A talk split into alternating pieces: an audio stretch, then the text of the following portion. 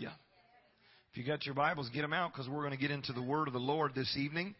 And uh, there are four scriptures that I want to read in just a few moments, and uh, we'll allow you uh, to be seated, and we'll read uh, while seated because it's rather lengthy reading. Um, but uh, I just want to share with you or remind you uh, that at Life Church we believe that people grow spiritually three different ways. They grow actually in three different directions. They grow upward, they grow outward, and they grow downward. That's how you grow spiritually. I'll explain that real quick to you. Just like a tree that is planted, a seed that's planted and grows as a tree, you know that a tree has three directions of growth. It grows downward with the root system, it grows upward with the trunk, and it grows outward with the leaves and branches, or the part of the tree called the crown. And so spiritual beings are living beings, right? Spiritual growth is organic. It's not something we force. And so as Christians, we should be growing downward, upward, and outward. And some of you say, well, Pastor, I'm growing outward. I got that one covered.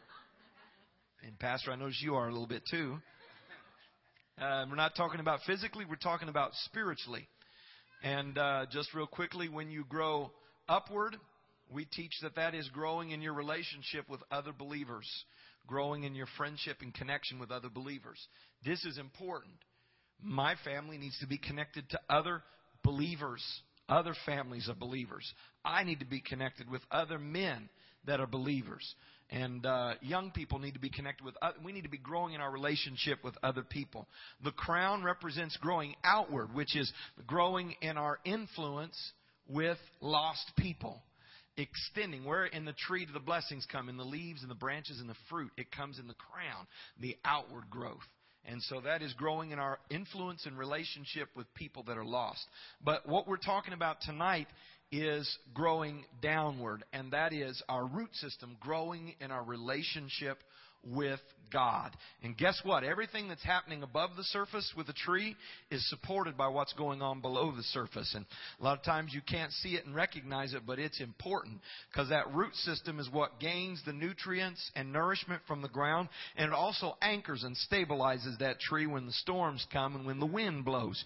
You need a root system in a tree to keep it surviving and thriving. And the same is true in our spiritual walk with God. Amen? Now you can act like a Christian, call yourself a Christian, go to church, have friend, friends in church and so forth. But if you don't have a relationship with God, you can't really grow spiritually. Amen. There's two types of roots. There are tap roots and there are feeler roots.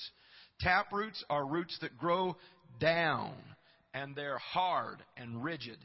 And what they do is they provide support for the tree. Feeler roots are small little finger-like hairs that come off of those tap roots that are on a search or a quest for nutrients and moisture. And what do they do? They provide those nutrients and moisture for the health of the tree. Well, spiritually, we have two ways that we grow in our relationship with God. The tap roots is growing in our relationship with God by becoming firmly established in His Word. Can I get an amen? And those feeler roots is, is reaching out to connect with God and be strengthened by God through worship and prayer. So our feeler roots are worship and prayer. We need to be growing in our relationship with God through prayer and through worship, but we also need to be growing in our relationship with God through becoming firmly established and burrowing into the Word of God. Guess what? A tree never stops growing until it dies. Amen? So we need to keep getting into the Word. We need to keep expanding in prayer. We need to keep expanding in worship because our root system is going to support what's happening above ground. I want to get closer to Jesus. How about you? Amen. Lord Jesus, I pray that you'd minister to us tonight as we study your word, as we get into your word, Lord God, to understand and receive uh, uh, convictions based on the doctrines of Scripture. I pray that you'd speak to us, Lord. In your name we pray. And everyone said, Amen. Praise the Lord. I'm going to have some readers help me real quick. You may be seated. Um, Brother Steele, if I could get you to read 1 Peter chapter 1, verses 15 and 16. Um, Brother Rick, if you would look up 1 Peter chapter 2 and verse 9. That's 1 Peter 2 and 9. And uh, somebody else got a Bible. Wave it for me so I can see and we can. Sister Brown's got a electronic Bible. Romans chapter 12 verses 1 and 2. And one more. I need one more reader. Somebody w- willing to read. Veronica, thank you. You can read 1 John chapter 2 verses 15 through 17. We're going to get in the Word of God together. So those are the four passages. You can go ahead and kind of look them up. You've got four fingers. You can put them all in your Bible if you want to. Uh, 1 Peter chapter 1, 1 Peter chapter 2, Romans chapter 12, and 1 John chapter number 2. Now, for the next few weeks, if the Lord allows, we're going to be doing some Bible teaching on some practical Christian living principles. Now, uh, there is a chance with our revival, if it extends during the week, we may have revival on on Wednesday nights, and that'll be great. Uh, but uh, if not, if we don't finish it now, we'll finish it as soon as possible because these are some important principles that I think we need to understand and get a hold of as Christians. Now, just uh, uh, by way of informing you what we'll be studying the next few weeks, uh, many of these principles that we're going to teach on, some of you or many of you in this place have been taught on these in the past. Uh, but I believe it's important to reestablish and reaffirm some doctrinal teachings uh, that you may have heard before or even understood before, just to reinforce those and to establish them. And there are others of you that are in our midst that uh, um, newcomers or new members in our church, and uh, you've heard a few things and you've noticed probably some of the external, visible signs of Christianity, particularly among some of the ladies in the church in areas of like their clothing. Uh, you'll notice that uh, many of the ladies in the church wear dresses or skirts instead of wearing pants. And uh, you'll notice that uh, uh, kind of different from the world that um, that uh, in in these godly ladies you don't see plunging necklines and rising hemlines. Uh, I think some of you were at camp where you heard the the uh, our culture is trying to cause the hemlines and the uh, necklines to meet in the middle, but. Uh, uh, and you also notice, uh, particularly among the, uh, you, you'll notice that the men have short hair and the ladies have long hair. And you probably notice an absence of makeup and jewelry. And uh, over the last, I would say, 50 years, these decisions of people to observe these scriptural teachings have uh, have have kind of become more and more and more prominent and noticeable. You know the old phrase sticking out like a sore thumb? As our culture has changed over the last 50 years, those who embrace and live out these scriptural principles in their life have become more and more noticeable. So, what I'd like to do over the next few weeks is to share with you directly from the Word of God where these practices come from and why we as a church and as a, uh, as a group of believers, as, a, as an ex, a larger body of believers, and of course at the local level too, feel that it's important to embrace and live out these biblical convictions, yeah, in 2010. Amen. Amen. And uh, um, even in, in an era, in a time where such scriptural biblical convictions are so unique and stand out so much to the point of not just being different, but also sometimes even being ridiculed. Specifically tonight, I want to talk, first of all, kind of about the big picture rather than looking specifically at the details. We'll begin to look at the details next Wednesday night. We'll talk about uh, what the Bible has to say about men's and women's hair. The Bible addresses it. So it's not going to be my opinion or somebody's opinion. We're going to see what the Bible has to say about it and look at those scriptures. But tonight, we want to answer big picture questions like what is holiness? Anybody heard of the word holiness before? It's in the Bible many, many times. So we're going to talk about what is holiness and at the end briefly talk about what's happening in our culture today, why the culture is swinging so quickly and uh, far away from scriptural principles of modesty and holiness. And then in the next few weeks, we'll, we'll focus on specific teachings like the, uh, such as the external standards of separation from the world and unto God, such as hair, apparel or clothing, and adornment. So we're going to look right out of the Bible. If you have any questions, we'll answer questions. We want to show you what the Bible teaches on these principles. Is that okay? Amen. We're going to get into this portion of studying the Word of God. Now, first of all, we want to look at these verses of Scripture uh, that kind of form the foundation of our discussion tonight. The first one is in 1 Peter chapter 1, verses 15 and 16. Brother Steele, would you read those verses?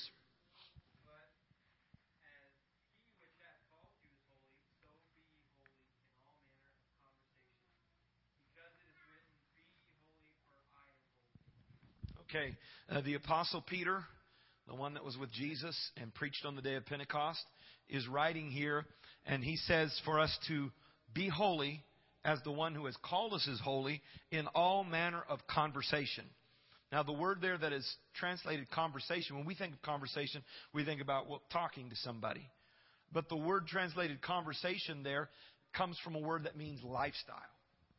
In all of your lifestyle, be ye holy because God is holy. He that called you is holy.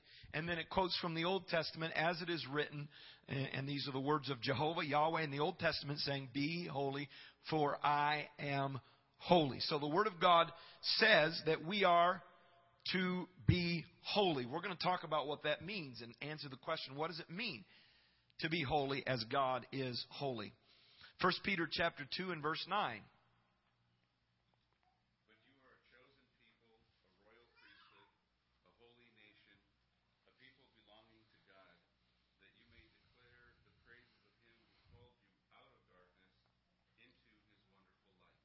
All right, it says, You are a chosen generation, a royal priesthood, uh, a holy nation, a peculiar people in the King James Version, a peculiar or different or distinct or unique people. And the reason is not just so you can be weird, but so that you can show forth the praises of Him who called you out of darkness into His marvelous light. So the, the point of this passage of Scripture here in 1 Peter, once again, uh, quoting from the Old Testament, that you, as God's people, are a chosen generation for a purpose. You're a royal priesthood, a holy nation. There's that word holy again. And peculiar, which means different or unique or separate or set apart from the norm, if you would. So that you can show forth the praises of Him who called you out of darkness into His marvelous light. This passage of Scripture lets us know real clearly that as God's people, we're supposed to be different than the average person. And the reason is not so we can be prideful or feel better, but so that we can show forth the praises of the one that called us out of darkness into his marvelous light.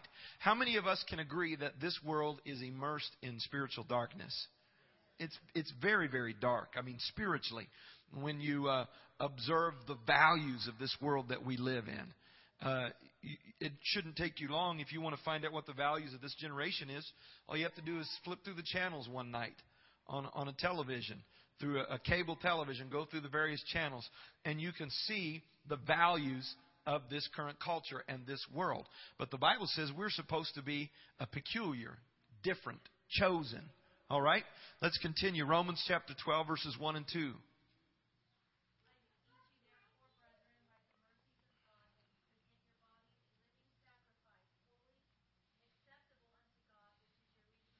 Okay, stop there. Let's let's go back and look at this. It says, "I beseech you." This is the now the apostle Paul speaking. We just heard from Peter. Now this is the apostle Paul. Everybody got that? The apostle Paul wrote the book of Romans, presumably. Most agree. I beseech you, therefore, brethren or brothers, by the mercies of God, that you present your bodies. Everybody say your bodies. Your physical body. You present it a living sacrifice, holy, present my body to God holy and acceptable, which is my reasonable service. Everybody say it's reasonable. So, or, or say it like this that's reasonable. Reasonable versus unreasonable. It says, present your bodies a living sacrifice. That means my body is given to God as a sacrifice, but it's not going to be cut open and burnt like an animal sacrifice. It's a living sacrifice, and I present it as a living sacrifice, holy and acceptable to God, which is my reasonable service. And look at verse 2. It further expounds upon this principle.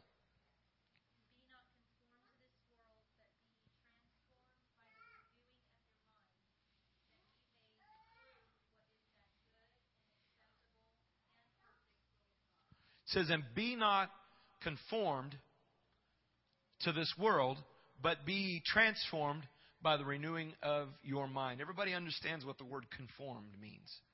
Conforming. Um, I, I, believe, I, believe, it was um, maybe Ralph Waldo Emerson said, Whosoever would be a man must be a nonconformist. That's for the English majors in the class. But, uh, uh, uh, but the Bible is saying here, be not conformed to this world. Now, there's different translations of the Bible that try to explain this, and one of the neat ones it says, uh, "Don't be squeezed into this world's mold. You're not going to fit in." The principle is if you're in Jesus Christ, if you're a new creature in Jesus Christ, all, old things have passed away, all things have become new. You're going to be a proverbial square peg in a round hole or vice versa. You're just not going to fit. And this scripture is saying don't try to. Don't try to fit in. Don't try to conform to the expectations and the values of this world, but rather be transformed by the renewing of your mind. Of course, that's through the Holy Spirit. The Holy Spirit and the Word of God renews our way of thinking and renews our mind so that we can prove the good, acceptable, and perfect will of God. And finally, 1 John chapter 2 verses 15 through 17.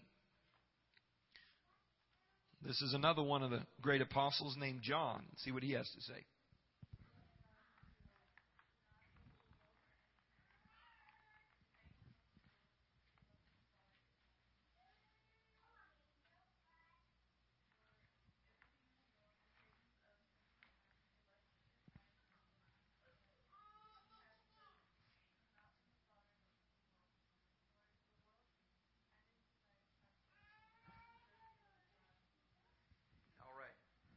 Sarah, if you can jump back to verse 15. It says, Love not the world, neither the things that are in the world. If any man love the world, the love of the Father is not in him. We t- taught on this passage of Scripture uh, a few months ago, and obviously the Bible says in another place, For God so loved the world that he gave his only begotten Son. So this passage of Scripture is not giving us an instruction not to love people. It is an instruction not to be in love with the values of this worldly system, not to be in love with the values and the principles of worldliness. All right. So, uh, have anybody heard this term before, worldly or worldliness? Let me just explain what worldliness is. Worldliness is the sin of allowing your appetite, your ambitions, and your conduct to be fashioned according to earthly values. This is a sin, and this is something that we as people of God who are growing our root system into the Word of God have to resist this pressure externally imposed upon us by this world to allow our appetites, our ambitions, and our conduct to be fashioned according to this world's values. That's worldliness. And the Bible says, don't be in love with the world. How many know this is a constant battle to fight? Because we're flesh and we live in this world. And this world is constantly presenting its allurements and uh, presenting its values in such a way where we feel almost awkward if our values don't match up with the values of this world. So we're going to use these four scriptures to kind of form a foundation for a few minutes to talk about the basic introduction to the concept of holiness. So, back to the first verse that we looked at where it says, Be ye holy, for I am holy, according to the Word of God. The one that called you is holy, so be ye holy. So the question is, this word holy, we've heard holy, holy, holy, holy, holy this, holy that. What does holy mean? All right. We'll, we'll tell you what the word holy means. It simply means It, well, first of all, it's a basic characteristic of God. One of God's basic characteristics. Now, some of you remember uh, as you read the uh, um, descriptions of people who came into the presence of God that um, um, uh, John the Revelator saw the angels crying, Holy, holy, holy is the Lord. Just speaking over and over and over again. Uh, one of God's greatest attributes and highest characteristics is that God equals holy. God is holy. So the word holy, when it's used to refer to God, what does it mean? What does it mean we say God is holy? It means that God is absolutely perfect and absolutely pure. Everybody got that? Holy is the Lord. That means God is perfection and purity to the highest degree. Perfection and purity. Now, here's the deal. You also notice that in the Old Testament and New Testament, the word translated in the King James Version, holy is used many times to describe things other than God. Right? Uh, and uh, the, the Hebrew word in the Old Testament is kadesh, that's used to describe holy things or holy men, holy women. Now, obviously, when we're referring to items or people, we're not going to say that they're absolutely perfect or absolutely completely pure. That's not what the word Kadesh means when it's used as a modifier of things or individuals. What the word holy means in reference to other things, it means something or someone who has been set apart for God. For God. Now, to, to give an example so you can follow along with me, um, when the priests went to do their priestly duties in the Old Testament, fulfillment, observation of Old Testament worship in the tabernacle, they would wear what's called a holy vestment. That was a holy garment. Now, two things it didn't mean. Number one, by calling it a holy garment, it did not mean that it was absolutely pure and absolutely perfect. It also did not mean that it had lots of holes in it. But what it meant was that this vestment was set apart for God. It had a specific, defined use that was used for God's purpose. So, you have a lot of other shirts you can wear, priest, during the day. If you want to go out to dinner, or if you want to uh, go hunting, or if you want to engage in sports. You've got a lot of other things you can wear, but you can't wear the holy vestment unless you're doing the work of God because it is holy. Not that it's pure or perfect, but it's set apart for God's purpose. The same is true of holy men and women of God. They weren't perfect. There's never been a perfect person born except one. Who's that? Jesus. There you go. The sinless one. Everybody else was shapen in iniquity, born in sin. So we can't say that they were absolutely perfect and completely pure. What were they? They were set apart from the norm. They weren't just right there in the mix like everybody else for common use or vulgar use, but they were set apart for a special use, and that is for God. So, whenever we use holy to describe God, it means absolutely perfect and pure. Holy to describe things or other individuals that which is set apart to God. So when we talk about holiness, there's kind of a negative side and a positive side to it. The word holy to describe a person, the negative side is being separated from the world. But the positive side is being dedicated unto God. So there's st- some things that the holy vestment is separated from, but it's dedicated unto. And so holiness, when it describes you and I, means very specifically separated from sin and worldliness and dedicated to God. Okay, everybody got that? Holy, when it describes a believer and our desire to be holy, when it says, Be ye holy, for I am holy. God is saying, Be ye separated from sin and worldliness and dedicated to me because I am absolutely pure and perfect. Has everybody got that? Be separated from sin and worldliness and dedicated to God's purpose. This is the principle of holiness in the Word of God. And we are called to be holy. In uh, 1 Corinthians chapter number 3, I'm sorry, chapter number 6, 2 Corinthians chapter number 6, verse 17 through 2 Corinthians chapter 17 and 1, it says this. Once again, this is the Apostle Paul speaking. Wherefore, come out from among them and be ye separate, saith the Lord. And touch not the unclean thing, and I will receive you, and will be a father unto you, and ye shall be my sons and daughters, saith the Lord Almighty.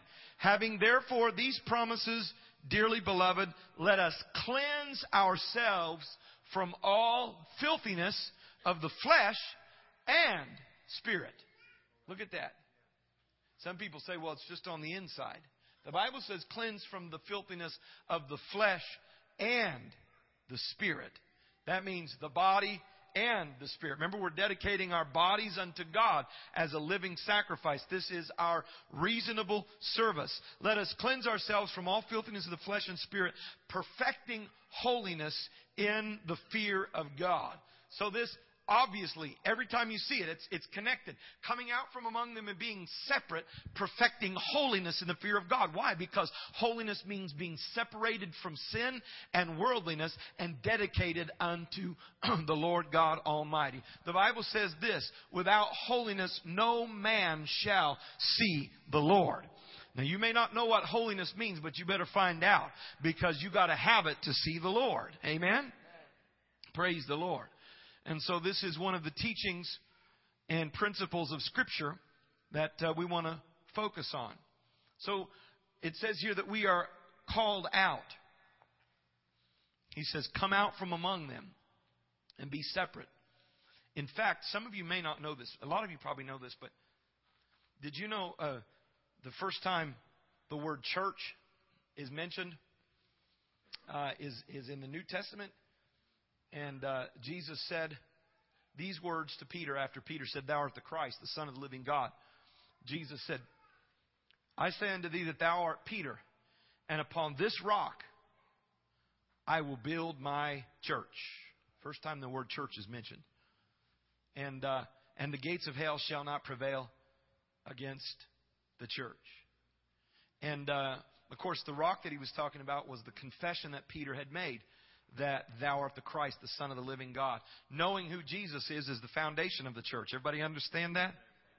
If you don't know who Jesus is, you don't have the rock to build on.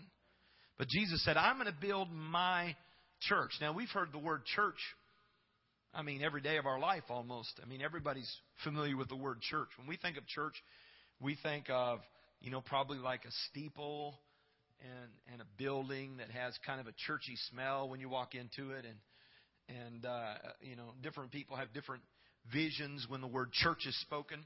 But the word church actually means comes from the greek word jesus said i will build my ecclesia.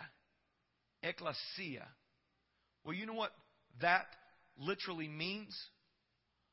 Called out ones. Ones that are called out called out. See that? We've been studying uh, the last 10 weeks crazy love. And the whole principle of the book is is when we're lukewarm, we're just like the world. And when we're just like the world, we can't make a difference. But when our lifestyle, our conversation, our actions, our motives, everything about us is different from the world, it creates something that catches the attention of those that are thirsty and those that are struggling and those that want something different. Amen? I promise you one thing right now. Those people in this world that God has called us to reach are not looking for something that's like this world. They're looking something that's different than the world. Different than the world. Amen? Different. I, I wonder if you believe what I'm teaching tonight here. This is the Word of God. And so, separation includes being called out, but it also includes being called unto. Remember the two principles separated from the world, dedicated unto God. So when we do a study on holiness, there are a lot of things in Scripture um, that uh, are discussed. Um, one of the one of the key words that we could use to talk about holiness is a scriptural word, a theological word from the Bible called sanctification. Everybody say sanctification. Everybody say sanctified. Well, the Bible says you're justified and sanctified through the name of Christ and through the Spirit, the Holy Spirit. So we're justified and sanctified. Now, this is elementary for some of you, but some of you need to get this tonight. The word justified and sanctified kind of sound the same because if you were a rapper, you could use them in the same line because they rhyme, but they mean something different. The word justified talks about what has happened to us because of the blood of Jesus being applied to our lives. It simply means that even though we are sinners, even though we have made mistakes and deserve to pay the penalty of sin, because of the blood of Jesus, He has made us right with God. Everybody say, that's cool. And we're justified immediately at conversion. You don't have to work for justification. Everybody say, Hallelujah. Amen. You're not saved by good works. You're not saved by cleaning up your act. You're not saved by becoming a better person. You're saved because Jesus died on the cross for your sins and said, if you'll take my blood upon you, hallelujah, in repentance, a water baptism, spirit baptism, then you can be justified. Hallelujah. I'm, I'm right before God today, but I'm not perfect. Hallelujah. I'm right before God today because His blood covered my sins. And in the eyes of God, it's just as if I'd never done anything wrong in my life. Isn't that awesome? The power of the blood of Jesus and the power of repentance. And there's a lot of people carrying around a lot of condemnation for no reason at all. Amen? Feeling bad, devil beating them up over stuff, and they're depressed and discouraged because of the failures in their lives and the shortcomings in their lives and the mistakes they've made in their past. And so they're going around discouraged and depressed. In the meantime, because the blood of Jesus, because of His forgiveness, the promise by faith is that you are washed and cleansed in the eyes of God. You have received imparted righteousness, the righteousness of God. Thank you, Jesus. But the word sanctification is different because while justification, God did all the work on the cross, we didn't have to do anything. Right? And I said justification happens instantaneously at conversion. Sanctification is different because in sanctification, we are laborers together with Him.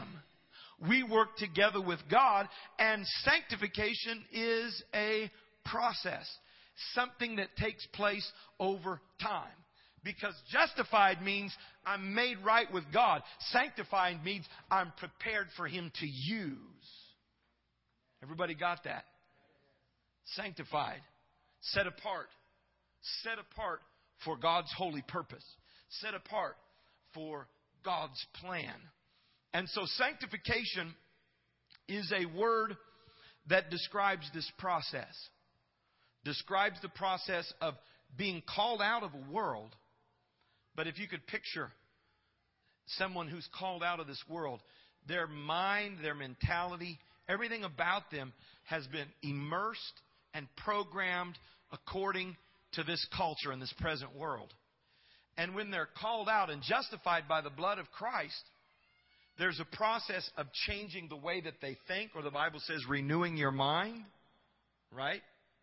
Renewed in the spirit of your mind, and it begins to show up in your life, all through your life. Anybody remember when you were a new Christian and you were a new Christian, you were excited, you were filled with the Holy Ghost, and you were still using cuss words? Because that's what you've done all your life, swearing and cursing. And then all of a sudden you're like, something hits you and you're like, man, that, that doesn't feel right coming out of my mouth anymore. You know, I probably better quit that. And God begins to deal with you, and maybe you're studying the Bible and you begin to realize that attitude that I have is not like Jesus or the place I always go on the weekend, I, I really don't feel comfortable there anymore because I'm trying to be like Jesus. This is a process of sanctification. And it happens over time. A reprogramming of our mind and a preparing of our bodies to be used for God's service, to be a living sacrifice, holy and acceptable to God. So in holiness, here are some things that are included. We could teach on each of these things. One thing is attitude. Attitude is the most important thing. Everybody said amen. You, if you have the wrong attitude and you do everything else right, nothing else counts. Because having the right attitude is the foundation of holiness. Everybody say the tongue. The tongue. Conversation, things you say. Whether you gossip, whether you slander. This is part of holiness. You learn how to control your tongue. Can I get an amen? Everybody say the eye. The eye. What you, the, you know, people have said the eye is the window of the soul. Basically, things come in as you view them, as you watch them, as you observe, as you read them. They come in and they make impressions upon your inner person. So part of holiness is learning the discipline of not allowing your eye to take in things that will defile you. Amen? Uh, other things that are included in holiness is the principles of godly sexuality. Sexual activity is not filthy, it's beautiful, but it must be done God's way. And God's way is between one man and one woman within the bonds of God ordained marriage. And then it's beautiful. If there's any kind of sexuality outside of those boundaries, it becomes filthy and it defiles the man or the woman. Everybody said amen. Violence and anger are part of learning how to be holy. Obviously, not practicing violence and anger, but the opposite of abstaining from taking pleasure in violence or engaging in violence or allowing your anger. Because you know what anger is? Anger is the seedbed of murder. The Bible says, Thou shalt not kill. What it's really saying is, don't get angry with your brother. Amen. And uh, honesty and integrity, these are all things that we could do series, and we have taught, and we continue to teach on things like the fruit of the Spirit love, joy, peace, long suffering, patience, gentleness, kindness. These are the characteristics of a person who is sanctified or in the process of sanctification. The fruit of the flesh is gone. The fruit of the Spirit is in its place. But guess what? It shows up. It's not just on the inside, it shows up. It shows in your life. And so, as we mentioned, in the next few weeks, we're going to talk about some things that the Bible teaches about godly appearance. And as we mentioned, that we are in a culture that's gone crazy away from what God's principles teach about modesty, about sexual distinction, about these principles in the Word of God that are very clear. And we're going to uh, be looking at these principles. So that's kind of a little bit of a foundation. Uh, and of course, the Word of God does reveal that God demands an external witness of our internal holiness. What's happening on the inside is going to show on the outside. Matthew 5 and 16 says it this way Let your light so shine before men so that they may see your good works and glorify your Father uh, which is in heaven. And then 1 Timothy 5 24 and 25 says some men's sins are open beforehand, going before to judgment, and some men they follow after. Likewise, also the good works of some are manifest beforehand, and they that are otherwise cannot be hid. So, in, the Amplified Bible says, so also good deeds are evident and conspicuous, and even when they are not, they cannot remain hidden indefinitely. So, evil deeds and good deeds begin to show up in a person's life. Now, here's an important principle of holiness Really, really important. And I, and I want to make sure you get this because if you don't get this, you can get into error. And that is, well, let's look at Ephesians 2 and 8. That's where the principle's housed, among many other passages. But here's, here's where it's very clearly stated. Ephesians chapter 2, verses 8 through 10. It says, For by grace are ye saved through faith, and that not of yourselves, it is the gift of God. Verse 9, not of works, lest any man should boast, for we are his workmanship, created in Christ Jesus unto good works, which God hath before ordained that we should walk in them. Let me just voice the principle to you and make sure you get it from the Word of God. We are not saved by good works. We are saved unto good works. Real plain in that verse of Scripture. By grace are you saved through faith, not of works. Everybody say, not saved by works. Not saved by the things that I do. I'm not saved by living a righteous life. I'm not saved because I did good things. I'm not saved by works, but I'm saved unto good works. So the point is, my good works didn't save me, but if I'm saved, I gotta be doing good works. Does that make sense to anybody? Good works are a product of not my salvation, not what produced my salvation. It's real clear in this passage of scripture here. So people say, well, if you focus on works, that's bad. That's not true. If you focus on works for salvation, that's bad. But if you focus on works, that's completely scriptural because we're saved for good works. The Bible says, provoke one another to good works. We're supposed to have God's witness shining forth in our life. And if we're not, it's not pleasing to God. Everybody understand that? In Titus 3, verses 5 through 8, it says, Not by works of righteousness which we have done, but according to the mercy, to his mercy, he saved us by the washing of regeneration and the renewing of the Holy Ghost. You skip down to verse 8. This is a faithful saying, and these things I will that thou affirm constantly, that they which have believed in God might be careful to maintain good works. These things are good and profitable unto men. So good works don't produce salvation, but they're the product of salvation in a person's life. And I could go on and on and uh, focus on these. A- amen.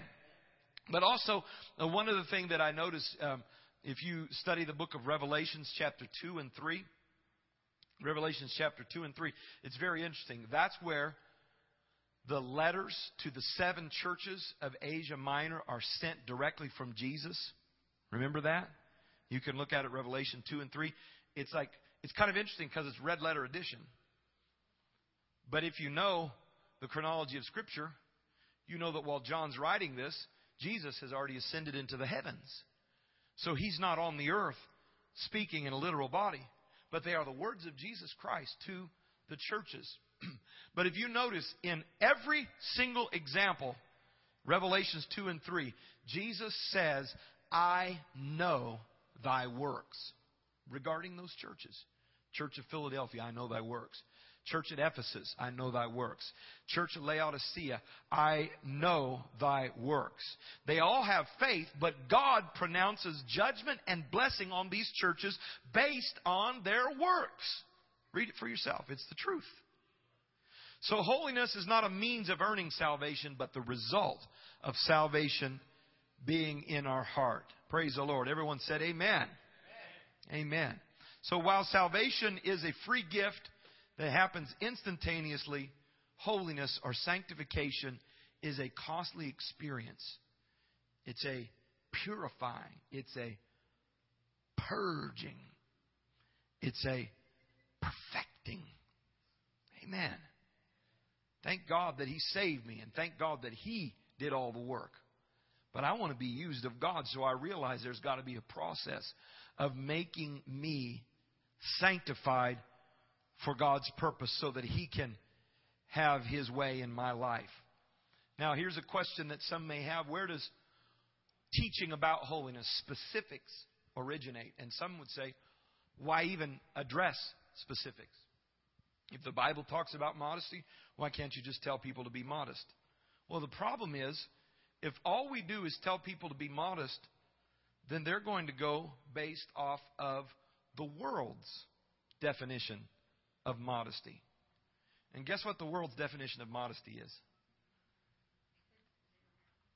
You cover up sexual organs, and that's about it. And you're modest. You can go to the beach, you can go around in public. Well, guess what? That's not God's definition of modesty. Well, how you know, Pastor? How you know? The Word of God. We're going to get into that. We're going to look at what, how does the Word of God define modesty? And and uh, whenever, if if you just throw out a principle and don't give scriptural specifics as to how it's spelled out, it it just completely gets ignored. So everybody understand we have these teachings or principles, and the holiness teachings originate from the Bible itself. Everybody got your Bible? Hold it up. This is where it comes from. It's about living according to this book. It's not about living according to what this televangelist says or what this person believes or what this group believes or what these other people are teaching. Let's get back to the Word of God. Let's look at exactly what the Bible says. Let's not let our opinions be swayed by certain personalities or individuals. It's the Word of God. Take me to the Word and let's see what the Bible has to say about these principles.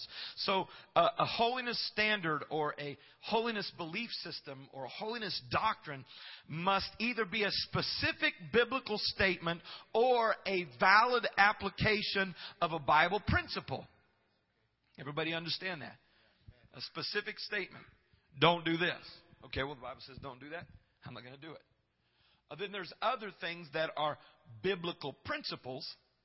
And that principle, just for example, I will set no evil thing before my eye. That's a biblical principle. My eye's the window of my soul. I got to protect what comes in. Well, what's an application to that? An application, a biblical, uh, an application to this biblical principle is, hey, why don't you quit watching your soap operas? Here's an idea. Why don't you quit watching things that are rated higher than this point? Here's a good idea. Why don't you quit watching anything that doesn't edify? Amen. See what I'm saying? The Bible never addresses television or movie or soap opera, none of that. I don't read any of it in there. They didn't have any of that technology. But you can create biblical standards based on the principles of the Word of God. But it has to come from the Word of the Lord. Everybody got that? See, the Bible's not going to address every single thing that we're facing specifically, but it will in principle, and we can apply those principles. So, holiness teaching originates from the Word of God, but God also gives us shepherds or spiritual leadership in the church to help us apply the biblical principles to the situations we encounter in our life. So the first Bible teacher is the Word of God. The second Bible teacher is the man of God, the pastor, the spiritual authority, spiritual leader that helps you get into the Word of God and apply the principles. But there's a third holiness teacher, and that holiness teacher is the Holy Spirit. Everybody say the Holy Spirit. It teaches us directly through internal promptings and convictions if we will listen. Here's the, here's the, here's the cool thing. There's three holiness teachers, and there are three types of holiness beliefs or holiness teaching. The first one is the Bible, as we mentioned, and those are universal teachings. Then there are the teaching of the spiritual authority or the pastor. Those are church teachings or church convictions, but they're from the Word of God. The third is the Holy Spirit, and they produce what are called personal convictions. Personal. So we got biblical, which it's addressed directly, church, which is applying the principles of the word for a body through spiritual leadership, and personal convictions, which are prompted by the Holy Spirit based on your own weaknesses. So, in other words, the Apostle Paul said it this way He said, There's some things I can do, but my weaker brother cannot do. Okay? So he doesn't need to do that because he knows it will cause him to stumble and fall. He has what we call a personal conviction. The Holy Spirit has prompted him that this is an area of weakness for him. So while I can walk right into a bar and witness to somebody and not be affected because I've never tasted alcohol in my life. It has no appeal. I think it stinks. There's someone else who should not go into the bar because of their personal weaknesses. And they say, I will never enter a bar. That's a personal conviction. Now, I'm not talking about going into a honky tonk, and hanging out, and shooting the breeze with everybody and say, hey, this don't bother me. I'm cool with all that. Uh, but uh, just kind of an extreme example there to help you see uh, what is meant by a personal conviction. Something that goes above and beyond, but does not contradict Scripture. That's very important to understand. A personal conviction cannot contradict Scripture because the Holy Ghost won't contradict the forever established Word of God. Praise the Lord. Amen. Everybody say hallelujah. hallelujah. And we're going to close here. And I just want to uh, read one final passage. Let, let me just mention this real quick. I'm sorry. And I said we would talk about where culture is going. Maybe we'll save that for next week. Um, because when we teach external standards or things in appearance from Scripture, some people say that that's hypocrisy or legalism or Phariseeism. They say, well, you're being like the Pharisees worrying about the outside when God cares only about the inside. But I want you to notice that obviously Jesus had a problem with the Pharisees. He said, You clean the outside of the cup, the inside is filthy. But Jesus' main problem with the Pharisees was not that they appeared holy, but his problem with them was that their outward holiness was only a facade to camouflage their inner sin. See, Paul consistently taught external holiness. We're going to read and study where he talked about this is how you're supposed to present yourself and look and appear. But he condemned those that have a form of godliness but deny the power thereof. He says, from such turn away. So the point is, Jesus had problems with the Pharisees because they focused only on that which could be seen, only on the works, and not on the inside. Jesus used the word hypocrite to describe them. Everybody say hypocrite. Hypocrite means an actor, someone that plays a part. He used that to describe the Pharisees seven times in one chapter, Matthew 23. And yet, he made a distinction between the righteous principles they taught and the unrighteous actions they committed. He said this, Matthew 23 3. Let me read it to you. He said, all, therefore, whatsoever they bid you, observe. That observe and do. But do not ye after their works, for they say and do not. He said, here's the problem with the Pharisees. What they're teaching is good stuff. Do it. Do what they say, but don't do what they do. Because they say one thing and do another because they are hypocrites. And so, what is legalism. Legalism is simply the act of basing your salvation on your own good works or imposing non biblical rules for the purpose of earning salvation. The Bible strongly condemns this the idea that we earn our salvation. However, the proper alternative to legalism is not forgetting about God's principles and God's laws, but the proper relationship to God's laws. We realize we have a relationship to God on the basis of grace, but certain responsibilities to God because we're thankful for what He has done for us. Anybody thankful for what God's done for you? So, the only way that observing righteousness in your life, holiness in your life, holiness in your appearance according to the Word of God could be Pharisaical is if there is no corresponding relationship with God on the outside. If you're only putting on a show on the outside, but you're not connected with God and living a righteous and holy internally, then it can be just like the Pharisees. Everybody said amen.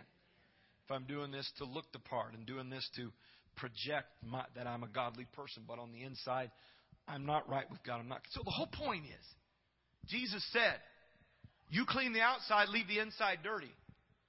He was not advocating that the proper thing to do is clean the inside and leave the outside dirty. He was saying, go ahead and clean out the outside, but clean out the inside too. Amen? Praise God. So holiness is about being holy on the inside and connected with God, but also living a life that begins to show these principles of righteousness. Praise the Lord. Hallelujah. How many want to get that root system into the Word of God? Amen. Because we're living in a culture, in a world system where the wind is blowing, where there are times of drought, where you better know what you believe based on the Word of God. You can't say, well, that's what my pastor teaches. That's not going to work. That'll work for a while. But somewhere along the way, you got to get into the Word of God for yourself. You got to say, why do I practice this? Why do I believe this? Because it's a scriptural principle. Because we're seeking to please God and not man. Because we want to obey God and not the values of this world. We want our values and our lifestyle to be lined up to the values of the Word of God. And I want my life, amen, to reflect God's glory. Amen. And then you can walk into a building and feel the power of God because there are people who are living to please God. People that are connected and plugged in to God's Spirit through prayer and their relationship with God and letting that relationship with God based on the Word of God show itself in our life and the way we treat people and the way we love one another and even also in the way that we appear before men so that we don't cause them to sin. Praise the Lord. Hallelujah. Why don't we stand to our feet right now? And uh, let me before we before we say a word of prayer, let me ask you: Would it be valuable as we go through these specifics? You can just nod your head, yeah or no. If we took ten minutes, I cut my study short ten minutes. Everybody's like, yeah, yeah, that's good. Sounds great, Pastor. I love it. For a time of questions and answers. If somebody has some questions that they want to ask where we can address these uh, directly from the Word of God. Because we want to teach the principles. We don't want anybody to be in the dark or questioning or wondering. Uh, because here, here's, the, here's the reality the reality is there is a spirit of worldliness that tries to take the power and vitality away from the church. Amen. It makes the church like the world and powerless. That's a spirit. Amen. And I, I, for one, I don't want to be a part of a powerless church. I don't want to have anything to do with a powerless church where people can come and say, I've been to church, but nobody gets changed. Nobody's life's changed. Nobody walks to the door and says, Wow, what's that I feel? That's the presence of God. Amen. And a spirit of worldliness will take away, will take away that connection with God and that powerful presence of God in our midst. And so as a church, we have to teach these principles. We have to teach them. Amen. Some people don't understand. In fact, the Bible says, My people are destroyed for a lack of knowledge. Amen. And so that's what we want to do is get the principles out, help you understand the Word of God so that you can live them out in faith before God. And you know what? If you're a God person, if you're crazy in love with Jesus, you're not going to be like the world. You're going to stick out. It's going to be different. Praise God. Hallelujah. Praise the Lord. I want us to pray together. Why don't we lift up our hands right now as a sign of surrender and say, Jesus, I want to live my life for you, Lord God. I want to serve you, Jesus. I want to get closer to you, Lord God. I want to walk with you, Jesus. In the name of the Lord, in the name of the Lord. Come on, that's it. All over this place. Let's lift up your hands for a minute. Jesus, you are worthy. Jesus, you are worthy. You're worthy of my reverence. Lord God, I will not make a mockery of your house or your principles or your word but you're worthy of my reverence, Lord Jesus. Uh, you're worthy, Lord God, hallelujah, of my love, Jesus. You're worthy of my body, Lord God, being offered to you as a living sacrifice. And even though this world pulls on me, and even though, Lord God, the things of this world pull at my mind and at my heart, Lord God, I've made up my mind that the cross is before me and the world is behind me, and I'm not going to turn back. I love you, Jesus. I love you with all of my heart. Heart, Lord God.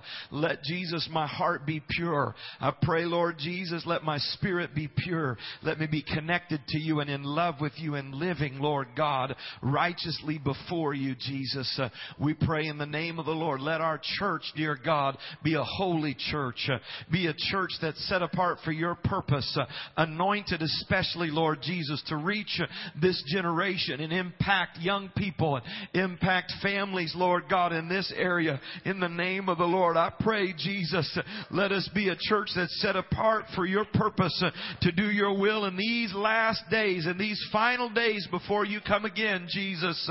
Hallelujah. In the name of the Lord, we pray. In the name of Jesus, we pray. Hallelujah, Lord. I want you to reach over, if appropriate, pray for the person next to you right now. We're going to pray for one another. In Jesus' name, Lord, I pray for every individual and every family every young person, every married couple, Lord Jesus, every single adult. I pray in the name of the Lord, let our hearts, Jesus, be open to your word, Lord God. Let us desire, Lord Jesus, heartily to please you, Lord God, and to have your blessing and favor in our lives, Jesus. Uh, God, if some of us have had misconceptions, Lord, about holiness and about living righteous before you, let the word of God break those misconceptions out, Lord Jesus. Hallelujah. Let us not be deceived, Lord God. Hallelujah, Lord Jesus. But let us, uh, with right motive and scripturally pure, Lord God, seek to please you with our lives, Lord God, in the midst of a generation that mocks it. We pray in the name of Jesus Christ. Uh, hallelujah, Lord. Bless each family, Lord God.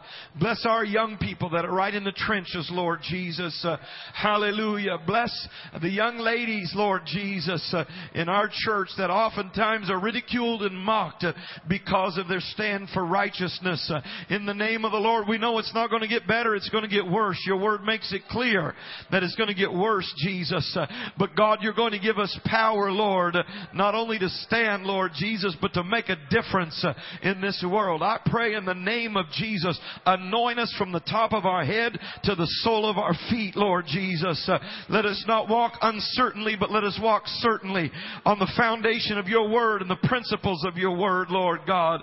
Hallelujah. Letting your word be the guiding force, uh, not this culture or not television or movies or uh, Madison Avenue marketing, Lord God. Let the word of God be the guiding principles of our life, Lord Jesus. We love you, Lord God. We praise you, Jesus. We worship you in the name In the name of Jesus. Hallelujah. Oh, glory. Hallelujah. Hallelujah. Hallelujah. Hallelujah. In Jesus' name. Come on, clap your hands. Let's praise Him for a minute right now. I feel faith and expectancy in the house. Hallelujah. Hallelujah. Hallelujah. Hallelujah. Woo! Thank you, Jesus. Thank you, Jesus. Thank you, Jesus. Thank you, Jesus. Hallelujah, Lord. Hallelujah, Lord. Hallelujah. Hallelujah, hallelujah, hallelujah, hallelujah. Oh, glory, glory, glory. Revive us, Jesus. Revive us, Lord God. Hallelujah. Let us be revived through repentance, Jesus. Turning away from the old things and turning toward the new things in Jesus' name. We pray in the name of the Lord. Hallelujah. Greet one another in the name of Jesus. God bless you. We look forward to a great service this weekend and we'll see you next week as we begin to address the specifics